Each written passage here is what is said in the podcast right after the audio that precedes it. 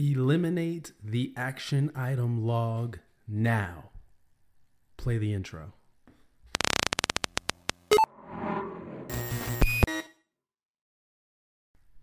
Hey guys, ECRG here. Today we're talking about the action item log and why you should eliminate it now. It is one of those things that have been used in clinical research and probably so many other industries uh, where you are having to balance a lot of tasks. You're working in a team atmosphere, and it is meant, on paper at least, to help people remember what tasks they are doing and who are assigned to those tasks. And usually there's a due date there. So, we've done a tutorial on how to maintain an action item log. Uh, if you want to, you can go back and look at that one now. It was done a couple months ago. And there was a good tutorial but so we show you in that tutorial how to maintain it and use it and all that stuff. But it always does not get used like that, especially in project management. So in other uh, sections of clinical research, maybe you're in clinical operations, maybe you're in finance or something like that, it may be able to be used more effectively. But in project management, managing all the different functional groups, managing everything, I've come to the term that it is no longer being used as it should and should therefore be eliminated. So, I'm going to give you a few reasons here as to why it should be eliminated. And if these reasons can be rectified, then maybe it can be brought back. Or maybe your team does it a little bit differently, and we'll look for that in the comment section below. But we're going to talk about some of those snag points and why, for most people, there's no more use for it. So, the first major reason, the first major problem with the action item log is it's not used how it's supposed to be used.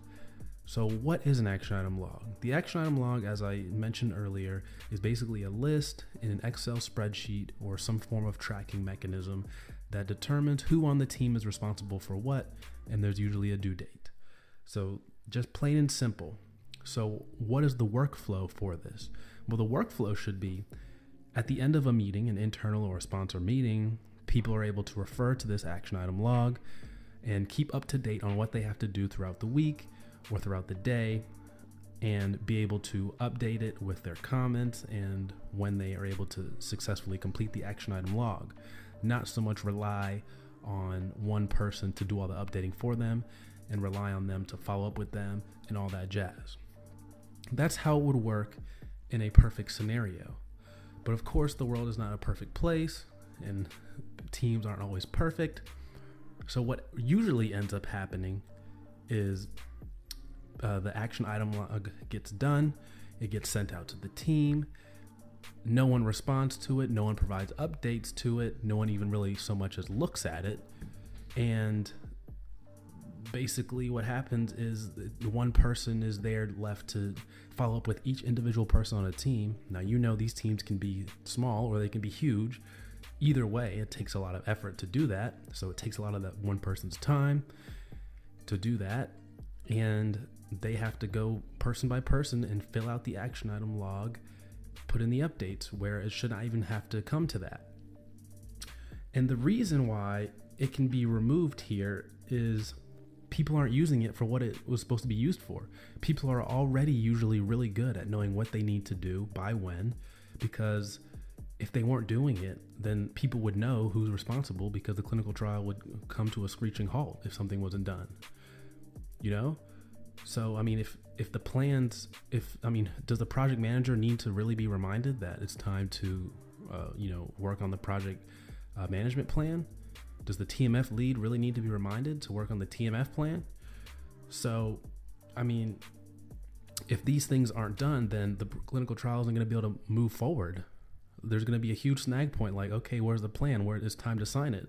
And, you know, people are usually really good about knowing when it's time to do things and when uh, and why they should be done. And an action item log is just no longer really necessary, especially for those smaller type things like this person needs to follow up with this person by this date.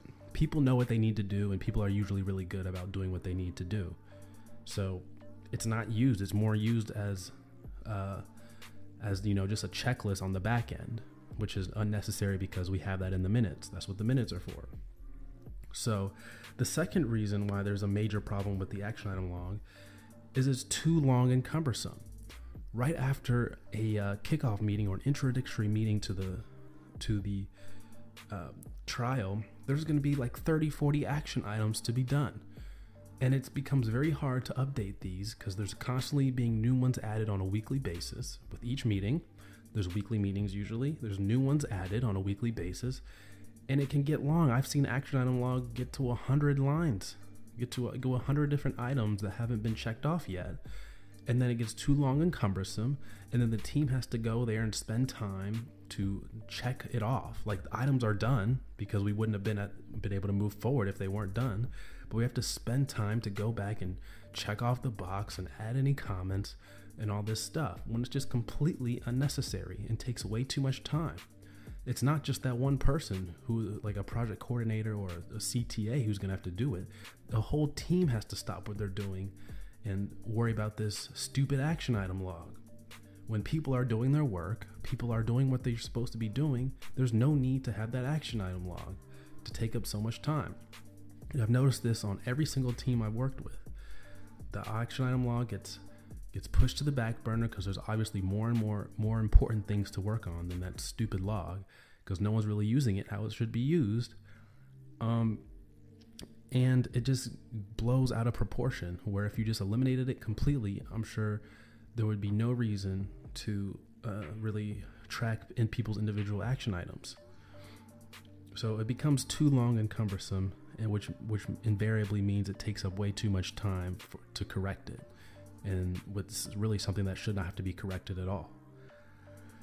So all in all, the third re- major problem with the action item log is it ends up turning being busy work. It just ends up being busy work because you're not really reminding people, oh, like I forgot to do that. Let me check up on that. People know what they need to do. They're already on top of it. They don't. Most people don't need to be reminded what they have to do, especially if you're part of a functional group like TMF lead. You're supposed to be doing TMF stuff. Like if you're in data management, you're supposed to be doing the data management stuff. Maybe if it was the project manager and they, you know, they have so much different things going on, but even the project managers know what they need to do. So there's no need for this action item log. Going back, going there, having the project coordinator go chase around people, or the clinical trial assistant, or whoever is in charge of the action item log, chase around people just to, uh, you know, check off the box is a waste of time. It's a huge waste of time and ends up being busy work. And, you know, there's still other work for that person to do. They're taking time away from that to do this stupid action log. So, most people aren't afraid to uh, most people are afraid to remove it, but they know it should be removed completely. Most people would agree with that because I'm sure it's annoying having that person reach out to you every week to follow up with your tasks that you've already done. Um, people are busy. It doesn't need to be a layer of busy work added on to it. And I think if we eliminated the action item log, it would be there would be no deficit, there would be no cons to it and people would be a lot happier that somebody wasn't annoying them about it. And, you know, it would free up a lot of time for people on the study. So I'm curious what you guys think about the action item logs. Do you think it's helpful? And now I'm specifically talking about in the project management sphere here with the action item log, the way it's done there. Other functional groups like clinical operations or something may it may be a little bit easier to follow along and it may be a little bit less formal.